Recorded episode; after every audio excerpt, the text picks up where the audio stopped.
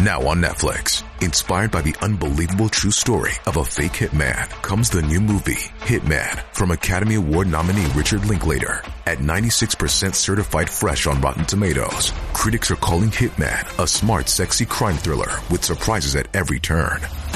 Starring Glenn Tao and Adria Arjona, Hitman.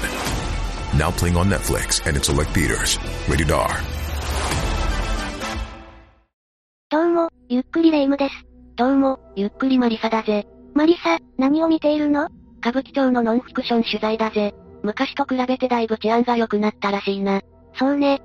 昭和時代には母親の仕事が終わる明け方まで、小さい子供たちがたむろしていたみたいだし、その頃に比べると治安が良くなったのは確かよ。なんだか引っかかる言い方だな。歌舞伎町は現在も事件が絶えないの。他の繁華街と比べても数が桁違いだわ。そうなのか。確かに東横も問題になっているしな。それだけじゃないわ。2014年には鉄パイプでリンチを加えて、被害者を死亡させる事件もあったの。どんな事件だ？聞いたことがないぜ。それじゃあ、今回は新宿リンチ中継事件について解説していくわ。それでは、ゆっくりしていってね。2014年5月20日午後6時20分頃、新宿区新宿の、ライオンズマンションのワンルームの一室から女性の声で、友達の具合が悪くなった。息をしていない。と119番通報があったの。すぐに東京消防庁の救急隊員が現場に駆けつけたのだけど、被害者の T さんが吐砂物にまみれた布団で寝かされているのを見て、救急隊員は言葉を失ったわ。こう言ってはなんだが、救急隊員たちは凄惨な現場も見慣れているよな。そんな人たちが言葉を失うって、T さんはどんな状況だったんだ？T さんの顔は腫れ上がっていて、背中にはタバコの火を押し当てられた跡があっただけではなく、火傷で真っ赤になった両腕と、一目で執拗な暴行を受けた状態だったわ。T さんはすでに心肺停止していて、21日の午前4時過ぎに、搬送先の病院で息を引き取ったの。リンチってことは、複数犯だったんだよな。ええ。この事件に関与したのは4人の女よ。3人は即日傷害致死容疑で逮捕されたわ。女だけでこんなひどいことをしたのか。犯人はこの部屋で同居していた関香織、篠塚かな、高橋まなみの3人よ。残り1人はどうなったんだ？後に暴行を主導したとして勝又香織が逮捕されたわ。実はこの事件の詳細はほとんど出回っていないの。放送できないような内容だったのか？それはおいおい説明するけど、まず被害者となった当時31歳の T さんについて、インタビューを受けた親族の証言を紹介するわ。T さんの父親は T さんが生まれてすぐに蒸発。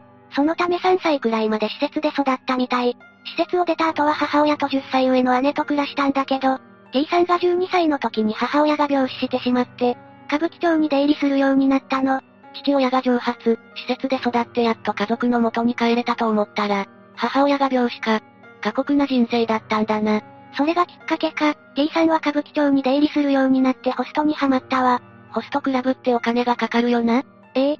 そんなところに入り浸っていたらお金がいくらあっても足りないわ。やがて T さんは借金を繰り返すようになったの。そしておそらく、この時期に犯人たちと出会うようになったと言われているわね。T さんはこの親族に笑いながらやっと居場所を見つけたと話したわ。切ない話だぜ。その居場所はお金を払わなきゃ作れない場所なのにな。そうね。そして T さんにとっては大切な居場所で凄惨な事件が起こったのよ。2014年5月19日午前、歌舞伎町の防犯カメラに、T さんを取り囲んで歩く6人の人物が映っていたわ。犯人は4人じゃなかったのか？その2人については後で紹介するわ。T さんは同日の午後、犯人の一人である関のマンションに連れ込まれたの。このマンションの住民たちの証言によると、深夜の2時から3時くらいの間にドタバタと物音を聞いて、3、4回ほど、ドーンドーンと大きな音がしていたのは間違いないと語っていたわ。そんな時間に騒がれたら通報する人もいそうだけどな。そのことについてはネットでも疑問視されたようだけど、歌舞伎町という土地柄のせいで、通報されなかったんじゃないかという結論に至っていたわね。なるほどな。この音が聞こえた時にはもう事件が発生していたのか。そうね。4人はまず T さんの全身を鉄パイプで、10時間ほど殴り続けて上半身を裸にし、腕に熱したヘアアイロンを当てたり、背中に火のついたタバコを押し付けたわ。ひどすぎる。聞いているだけで具合が悪くなってくるぜ。4人から激しく暴行を受ける T さんは抵抗もできずに、されるがままだったわ。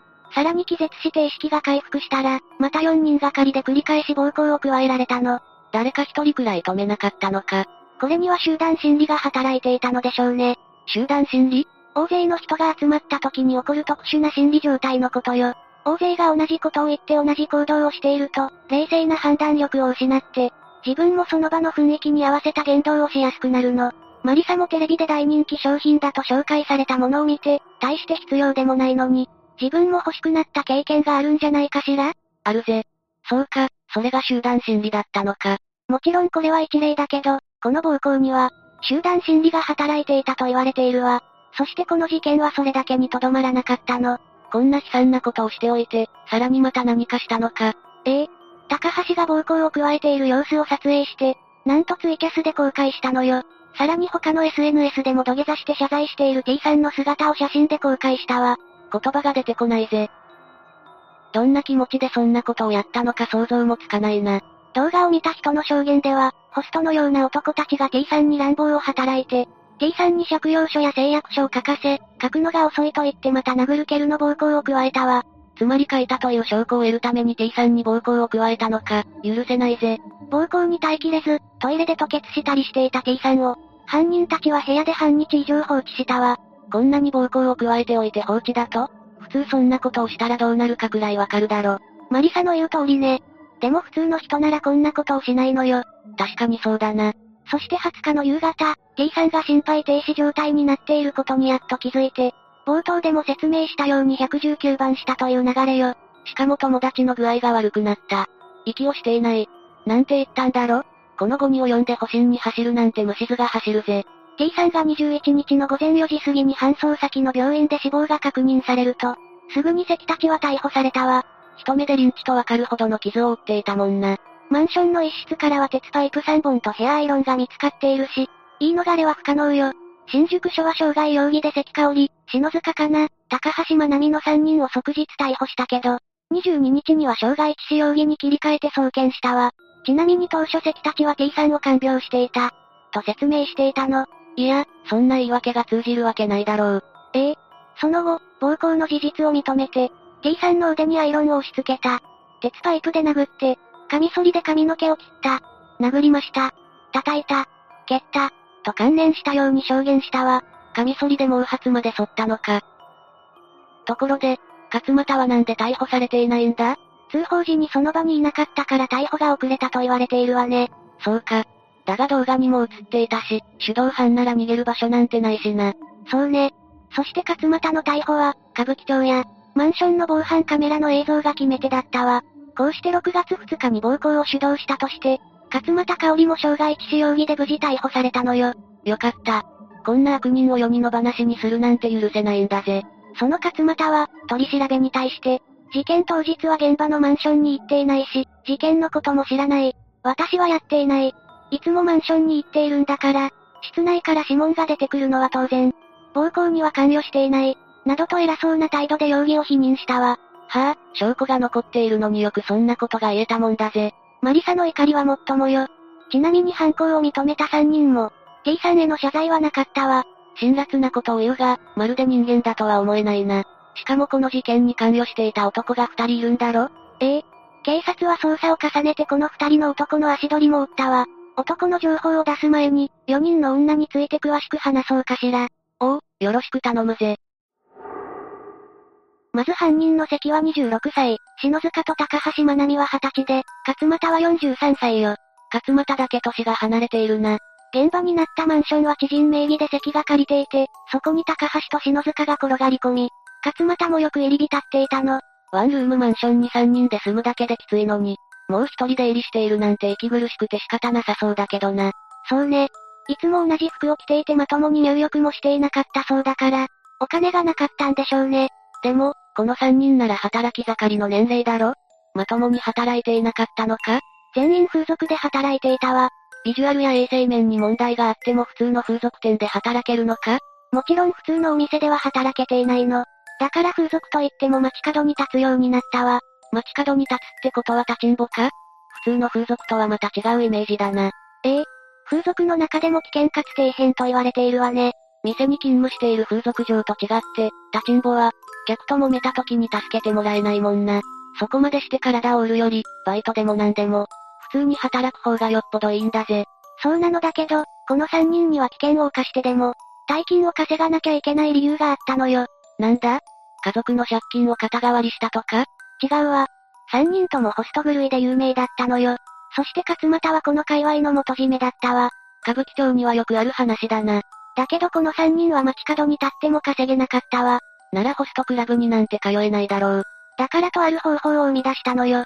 お金が稼げてホストにも感謝される方法をね。そんな魔法みたいな方法があるのか？ええ。なんとホストの売掛金の回収係になったの。売掛ってなんだ？簡単に言うと付け払いのことね。ホストクラブに通うには大金が必要だし、ホストも売り上げのために女の子に大金を使わせるんだけど、全員が全員その場でパッと大金を払えるわけじゃないわ。だから付け払いにして月末までに代金を用意させたりするの。だが、必死に働いてもお金が用意できなかったらどうするんだ？回収できなかったお金はホストが自腹で払うことになるわ。なるほどな。でもそれだとバックれる子も多いんじゃないのか？そのために回収係が必要なのよ。男だと女に対して対応が甘くなりがちだけど、女の回収係は同じ女に容赦しないわ。しかも犯人たちはガタイも良いからね。確かにこんな奴らに追いかけられたら支払うしかなくなるぜ。まさか事件に使われた鉄パイプはこのために必要だったのか？その通りよ。大金を払う約束をしてしまった女の子も良くないが、想像するとしんどくなるぜ。犯人たちについてもっと詳しく教えてくれ。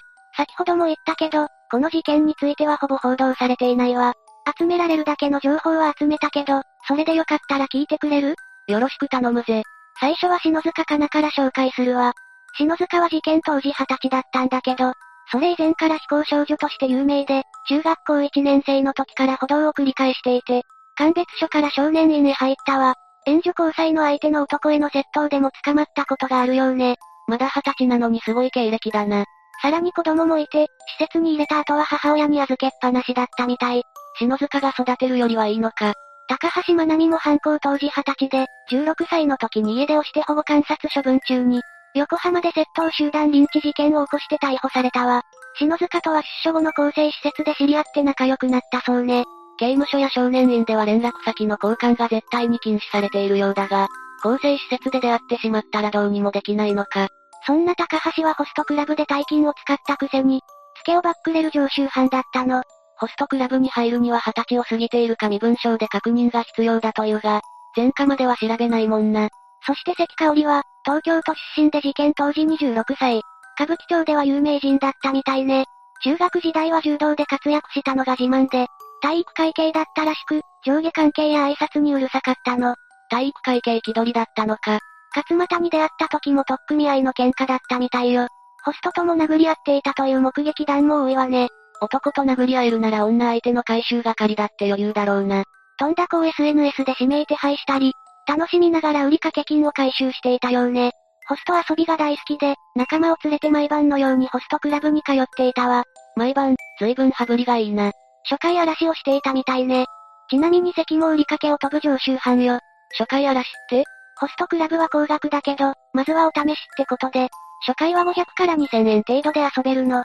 つまり最低料金で遊んでいたんだな。ええ。飲み方も汚くて酔って暴れては店から出禁にされて、料金は踏み倒していたわ。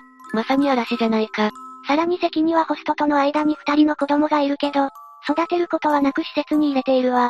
篠塚と同じだな。こいつらが普通の風俗店で働けなかったのは、身なりだけじゃなく常識もなかったからじゃないか？接客用だしね。そしてうつと偽って医者から診断書をもらい、生活保護を受けながらパチンコが良いよ。税金をなんだと思ってるんだ。そして売春斡旋もしていて、女の子を殴っていることを聞かせて、否認もさせずに1万5千円の料金を折半させたわ。その折半したお金も理由をつけてさらに奪っていたみたいね。ありえないだろ。自分で働け。自分でもやっていたのよ。複数人のプレイを餌にしてネットで客を捕まえたり、歌舞伎町にある出会いカフェに毎日いたりと活動していたわ。一応ふくよかな女性専門店でも働いた経験があるけど、どこも長続きせずに、喫茶店で面接を繰り返して面接官にご飯をたかっていたみたい。ええまともな神経をしていたら頼んだとしても飲み物一杯だぜ。最終的には3900円でハードプレイを行う風俗店に所属したけど、お客はつかめずにお金を稼げず2008年頃から立ちんぼをするようになったわ。3900円でハードプレイをする店があるのか。働く女の子のことを思うとなんだか切ないぜ。他には新宿のハイジや周辺で通行人を恫喝したり、ホストとじゃれ合ったりしてたそうね。さらに関は薬物中毒者で、売人のホストと体の関係もあったようよ。三人ともヤバすぎるだろ。しかもまだ鳥が残っているんだよな。ええ。勝又薫は犯行当時43歳で、現役の風俗嬢ではなく元締めだったわ。立ちんぼに元締めとかあるのか？まさかヤクザ関係者じゃないだろうな。そんな情報はないんだけど、勝又は普通融資が、受けられなくなった子たちに闇金を紹介していたの。そして関たちと同じように売掛金の回収をしていて、その見返りとしてタダでホストクラブで遊んでいたわ。憂鬱になってきたぜ。立ちんぼの元締めをやっていたから関たちと知り合ったのか？勝又の方が立場的には上だったようだし、その可能性はあるわね。逮捕された男二人はどんな奴だったんだ ?6 月13日、まず暴行に関与していた無職の木田光容疑者が逮捕されたわ。木田はマンションの屋上で4人と一緒に T さんに対して、殴る蹴るの暴行を加えるだけではなく足にタバコを押し付けるなどしていたのだけど、木田は取り調べに対して、マンションの屋上にはいたが、暴行には加わっていない。と容疑を否認したわ。逮捕されているのにこの件については5人逮捕だったという噂もあるんだけど、その後の情報が一切ないのよ。なんだかすっきりしないな。もう一人の男はどうなんだ？もう一人の男は元ホストの田中祐希容疑者よ。田中は暴行に関与しているとして11月30日に逮捕されたわ。でも、田中容疑者も部屋にいただけで手を出していないと容疑を否認したの。T さんに乱暴した男か。それにしてもなんなんだこいつら。誰一人として反省していないじゃないか。しかも田中は元カノを監禁して逮捕されていた前科があるとか、夜食の掲示板で名前をさらされて行方を追われていたとか、怪しい噂がたくさんあるみたいなの。随分気な臭い男だな。犯人たちの動機は何だったんだ？一体何をしたらここまでひどいことをされるんだ？動機というより、些細なきっかけが原因だったわ。なんと関は事実と違うことを告げ口されたから腹が立った。悪口を言われて腹が立ったからやったと証言したの。それだけでちょっと理解が追いつかないぜ。このきっかけは T さんと勝又の雑談が原因だったわ。T さんは勝又に3人が勝又は歌舞伎町の悪いグループと付き合っていると言ってると話して、それを聞いた勝又は激怒し、3人を呼び出してマンションに乗り込んだわ。そしてこの件で詰められた3人はそんなこと言ってない。